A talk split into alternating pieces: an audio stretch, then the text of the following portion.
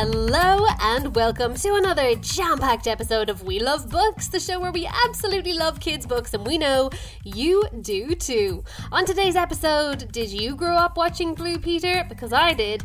Always wanted one of those badges, never quite got one. Well, today we're joined by an actual real life Blue Peter presenter turned author, Radzi Chinyanganya, to tell us about what inspires him, his fantastic and very diverse television career, and of course, his new book, Move Like a Lion. Rawr. We've got plenty more to come besides that, but first, after a long break, our libraries are now officially back open. I'm very excited because, as you know, I'm a book person and I'm a big library user, no surprises there. My trips to the library are always a highlight of my week, and I absolutely love that you can order any book you want online and DVDs and all kinds of things and pick them up at your local branch. What a gift! Pretty much every book in the world at your fingertips for free. Yes, please. So, to celebrate, I decided to ask you guys what do you love about going to the library?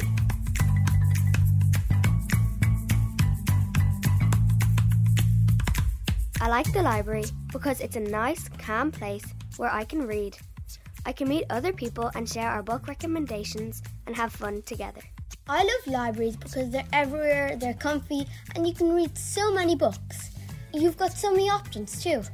You have history, geographic, fiction, and all sorts of books. They're really fun because, well, you can fall into very, very deep imagination. I love them. My favorite thing is like um why they're so quiet and peaceful. Really nice because it's very peaceful and there's hundreds of books and you can even do fun activities because I used to go to this library and you could just draw stuff and other things. I like libraries because they're full of knowledge and have lots of collection of books. They are also very useful if you want a book because they are all over the place. They had lots of books to read. There's someone who you ask for a book and then and she gives you a book to borrow and then you borrow it for a few days. Bring it back and get another one. The library works so you go in, you, you pick out a book from the shelves and then you would bring it to the librarian and show it to them and then you would bring it home and then you'd keep it for a little while and then return it and get a new book. I like that there's different categories for different ages so you know what books you might like. I like libraries because they are full of knowledge and have lots of collection of books. They are also very useful if you want a book because they are all over the place. Bye.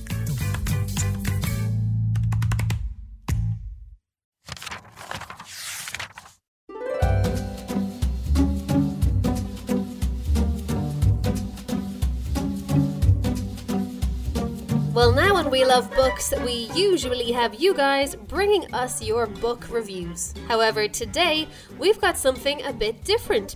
13 year old Kian and 11 year old Maeve are a brother and sister dynamic duo who have their very own YouTube channel reviewing books, and it's called Book Monster. Book Monster is a very impressive platform that you can go to to find out all about loads of wonderful books that you may or may not be interested in sinking your teeth into. So, Maeve and Kian can tell you what they're about and if they're for you. I asked them to tell us about what they do and what you can enjoy when you check out and subscribe to their channel.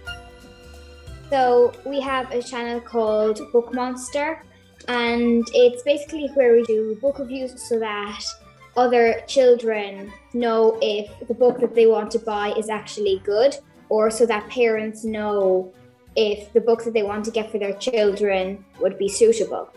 Well, we kind of got the idea from um, all the reading we've been doing during lockdown, and we thought, why don't we put it out there and you know encourage other people to read as well. During lockdown, I'd say I've read about 100 to 150 books. Okay, maybe not 100. About 50, maybe. Yeah. Yeah. Um, I'd say in the past year, I have read, um, yeah, also 50 to 75 or 80 books. So, Kian and I, we start by writing the book reviews. Most of the time, we um, write the book review for a book which, like, we just finished reading. But sometimes, for a change, we might use a book which we read a while back, and then we just read the back of the book so that we can remember what the book is all about. So, after we actually wrote the book review, we record the review. Kian and I are in charge of writing the book reviews and also, of course, talking about the books. then my dad is in charge of recording the videos and then also editing them. And he also created the intro and the outro. And my mom is in charge of the social media and she also writes the descriptions for the videos. Maeve made that logo. Yeah. Well, I used um like it's um, a digital drawing. I didn't do it on paper. Well, I had an idea in my head and then I just started drawing that. And I started drawing like the pink half and the blue half. And then I wanted to merge them together, merge the layers together, but that didn't really work. So then I decided to draw the monster and then draw the line in the middle and then just color both sides. Well, I think my favorite thing about um, the Book Monster channel is probably the recording of the videos. It's the most fun. My favorite thing is also um, recording the book reviews. And it's also really fun to um, just watch the video when it's all edited and when it's ready to go. It feels great. I, I think we're very proud of ourselves. I think we've come a long way from when we started. Like we now have nearly 60 subscribers. So you see, we lived in Switzerland for a majority of our lives and we'll have been here in Ireland for three years in May. And when we moved here, um, we didn't have a lot of English. I mean, we, we, talked a bit of English because my mom's from Ireland and she talked English with us and we talked in English to her. But um, we never actually read in English. So when we came here, we had to start with like really small, like small books yeah. and simple books. And then, and then we just worked our way up. Kind then after those tiny books, we kind of went on to like David Walliams and then into the actual big, small writing books. Um, I think what makes a good, uh, really good um, book, I think, is definitely tension in the book.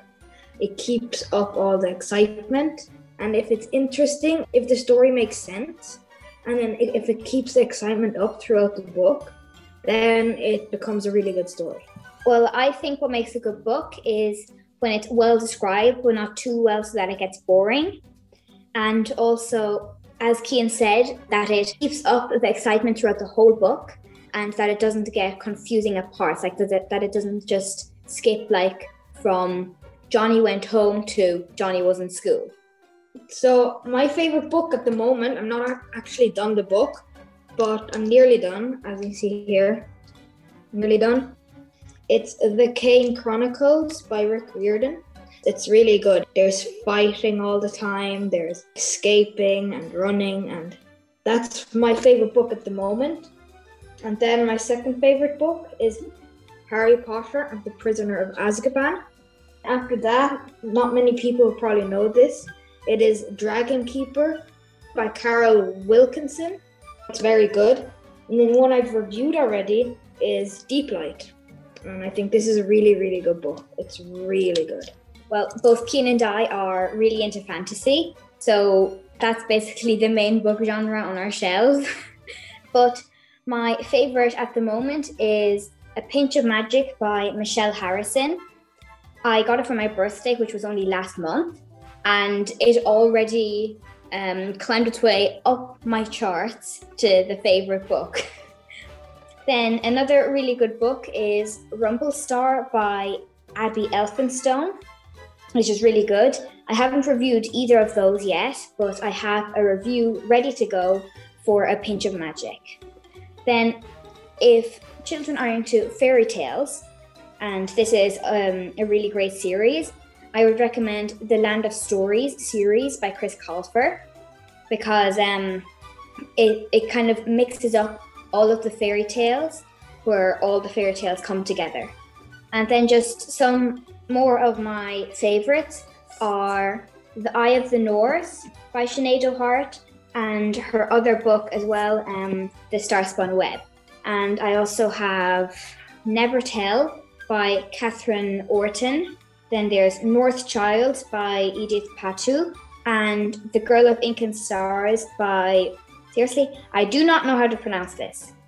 Kieran Millwood Hargrave, I think. I would actually love to be an author. I would write fantasy stories.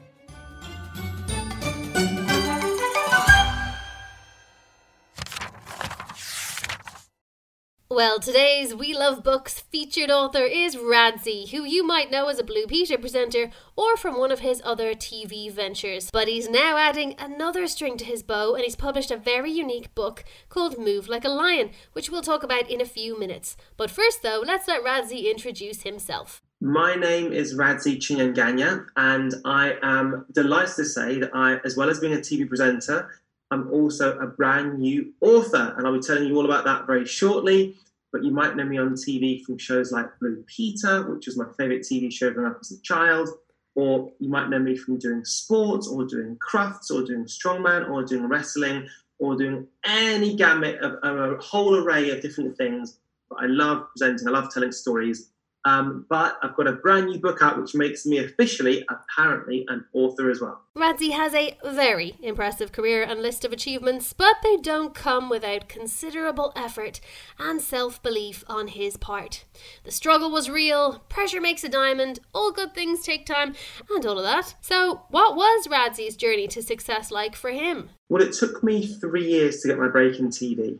Three years of working for free, three years of living in a hostel, three years of being a mascot called Spike the Lion, a mascot called Busby the Bird, three years of not being sure if it was ever going to happen. And ultimately, it all really came down to the fact that I remember vividly being at my university in my in the library and asking everyone in my second year, what do you want to do when you leave uni? And a load of them just said, got no idea. And roll on a year later, the same people said, Oh, I want to work in marketing. I want to work in finance. I want to work in HR. And I thought, No, you don't. But they were all kidding themselves. That's what they wanted to do. That really hit me hard because I just figured, hmm. So in life, we all pretend that we want to do the thing that society tells us we want to do. And that then made me think, well, what do I really want to do? Then prior to that, when I was in school, I never felt particularly, I didn't have any special talents. So I wasn't exceptional at football, exceptional at rugby, exceptional cricket.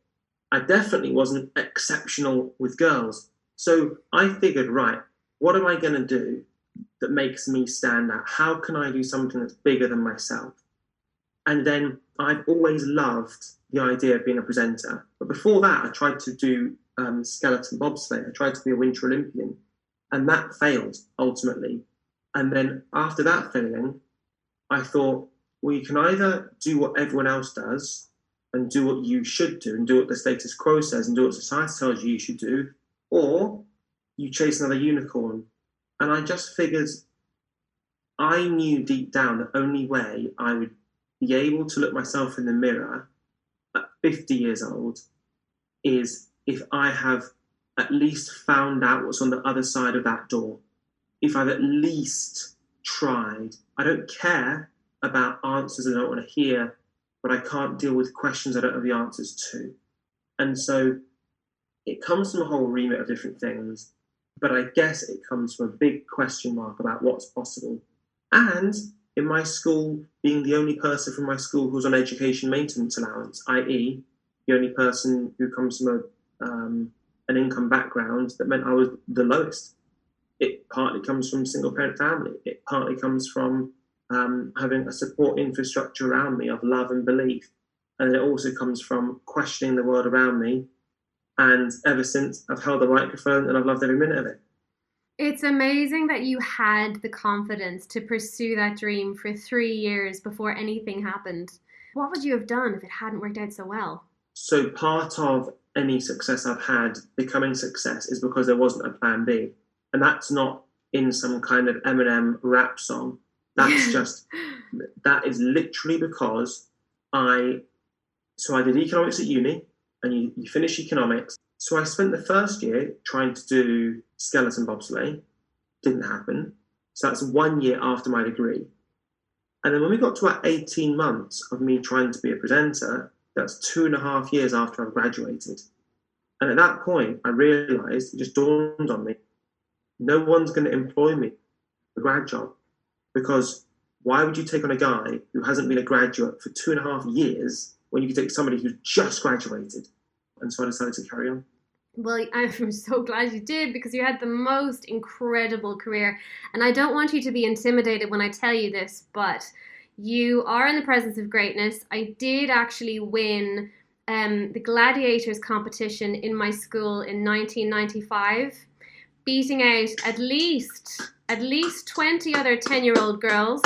And I won an Easter egg. Yes. So I don't I don't want you to feel intimidated by my Easter egg. I also got a hairband. so that's probably my my career highlight when I, I did in fact beat between 19 and 21 other 10 year olds um, dressed in leotards. And I'm wondering if you had any moments that were as high as that in your career. What are your favorite moments? If the truth be told, my biggest highlight was getting my job on Blue Peter. It's something that I, as many people have, dreamt of, literally dreamt of. Yeah. And then it had gotten to the point where I didn't know if it was ever going to happen. I didn't know if my foray and pursuit into TV would result in anything. And I'd actually become quite accepting of that, that failure was not only plausible, but it was now, dare I say, probable. So to roll the dice, and then the reality of being told or being asked, we'd like you to become the 37th Blue Peter presenter. I mean, words can't quite do justice to, to how that feels because it's not just about winning a race.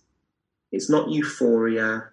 It's a culmination of, if you like, daring to dream and then finding out that, uh, I mean, I've had so many failures. And so to finally have that, we want you, and to have my life changed in, an, in a sentence, it was possibly the greatest 20 seconds of my life. I don't think I'll ever have a moment like that again. And I won't be able to because it, the, the transformative nature of that decision meant that I went from, from living in a hostel to be live on a show that I grew up watching on a Thursday at 5.30. It meant I went from sweeping a sports hall floor at 6 a.m. on a Monday to getting on a train to film with people who have the most incredible stories. And so it was just absolutely off the charts. That's an amazing story and told so well. I really hope your next book is How to Succeed with Radzi because that would, that would be amazing. I really need to ask you about Blue Peter though, because that is the dream for so many kids and presenters. I mean, the absolute dream. What did you think was the most fun part of being a Blue Peter presenter? Probably the most fun is actually the most ordinary, and it's kids coming up to you. And so I used to do a thing called the happy dance. And one time, this kid just ran up to me and went, Radzi! Did the happy dance and then ah. ran off. And I just thought, that's really cool because you're you're able to you're able to permeate into a, a child's life.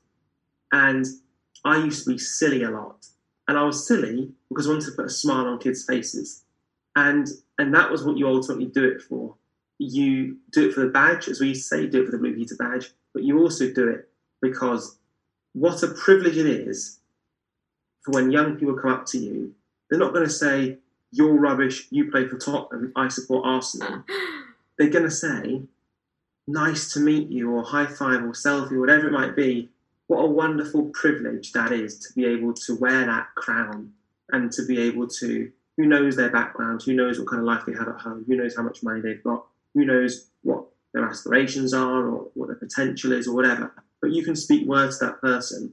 And i don't like the word inspire because i think it gets overused but you can actually fill that child with belief in themselves. And it and nothing's changed in my life. All that's happened is you've put a plastic badge on my chest uh, and you've put a microphone on my lapel and I then speak to a nation. And it's an absolute privilege. And so, of all the amazing things I've gotten to do, incredible people I've gotten to meet, actually, when it all comes down to it, is meeting young people and putting a smile on their face. And you're definitely doing that with this amazing book, Move Like a Lion, which I'm really excited about. Could you tell us about the book? Now, this isn't a storybook, this is something very interesting. So, I made this book basically for 10 year old Radzi. So, growing up, I was not a big reader. And actually, the idea of the book came a long time before lockdown. It didn't come as a result of it. It's just that when lockdown happened, Yeah. it actually was unbelievably timely. I was writing it when lockdown started. And so, what this is about is I love sport, but I'm aware that sport can be exclusive. And I went to seven different schools as a kid, and sport was my ability to be accepted, to communicate, to have value, I guess, because if you're not bad at, at football in the playground, you're going to get selected for the team by whoever is going to choose the team for that break or that lunch. So I knew the new kid would become ingratiated very quickly because of sport. But that's if you have those abilities. What if you don't? Well, sport can be exclusive. You can feel too fat, too ugly, too um, uncoordinated, too sweaty, too spotty, whatever it might be. And so I wanted this book to be about inclusivity, not exclusivity. And I didn't want it to be about competitiveness, but I wanted it to celebrate the part of the power of sport, which is how you feel. A lot of adult books, especially quote unquote exercise books, talk about how you look. That's not what I'm interested in. I'm interested in how you feel. Because if you move more, you'll feel better. If you feel better, you'll do that more. And if you do that more, that probably will change how you look. But that's not the aim. The aim is to change how you feel. And I thought, right, what could I use as a vehicle to make young people move? And I thought, well, I could just go for exercises. I thought, well, that's not it. That's not going to inspire people. And I thought, when I was young, there were two things that resonated with me superheroes and animals. And I thought, well, superheroes are invariably humans. So they move in a very similar manner. I thought, well, animals, that opens up so many options. And so I then spent a month looking at an animal and trying to think, how could I move like that? And so I looked at a scorpion and thought, right, what could I do there? I looked at an ape and thought, what can I do there? A panda, a snake, you name it, it's pretty much all in there. And it's something that gives you a wake up routine, a settling down routine, so it gets you ready for the day, it calms you down for going to bed, and gives you lots of movements that you can do throughout the day.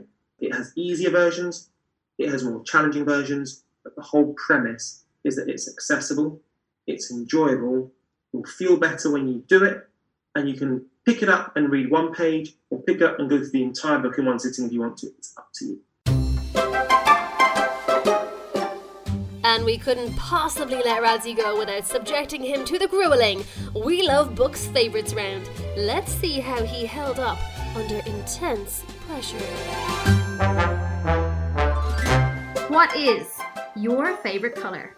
Silver, Ooh, I've never had that answer before. Your favorite animal? chimpanzee, Favorite sport? athletics, Favorite food? curry, Favorite pizza topping? meat feast slash Hawaiian, Favorite kids book? the war game that's set in the First World War, and it's when the two sides on Christmas Day didn't fight one another and they had a football match in no man's land. A very, very special story. Favorite kids movie? Oh, uh, The Goonies, Your favorite toy that you've ever had? the original Game Boy. Favorite hobby? Watching a lot of YouTube and deprive myself of a lot of sleep. And finally, Radzi, what is your favorite gift you ever got from Santa? That is a brilliant question. So this is tough because I've had amazing presents from my parents. I'm trying to think what came from Santa. Ah, I'll tell you what it was. I'm glad I waited. There was a lot of tension around that. It was a Super Nintendo with Mario Kart. It was second hand, but Santa still managed to get a hold of it.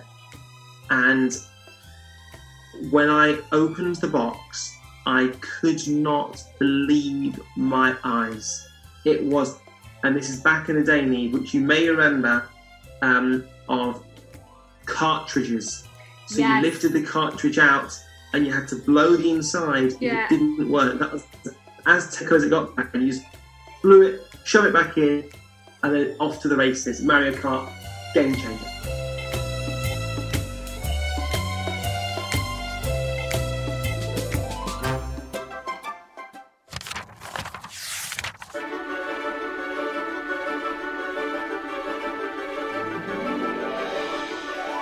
Well, now on We Love Books, we love hearing from you. And today, 10 year old Abby tells us what story she would like to write if she sat down to write a book tomorrow. Well, first of all, it would be like almost narrated by the person themselves, the main character. And I'd set it back probably when the world was maybe like when there wasn't so many rights and all. Probably mm, maybe mid mid 20th century or early 20th century. Someone like dealing with yeah, their problems with the world because not so many people believed that everything was right back then. Someone who was afraid to like tell anybody something and they're trying to like maybe find out how to deal with it all. Probably around the teenage, like late teens. And I think a girl maybe.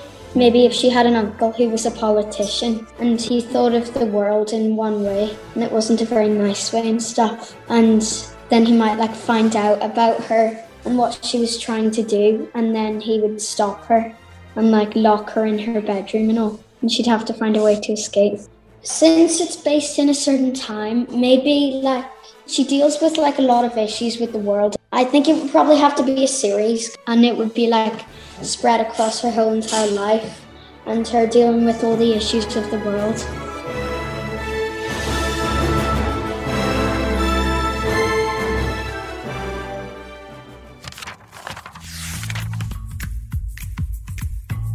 Thanks, Abby. That sounds like a powerful coming of age tale to inspire. Well, that's all we have time for on today's We Love Books. Thanks to all of our contributors and to everyone who helped organise the recordings and Zoom calls, and thanks to all of you for listening.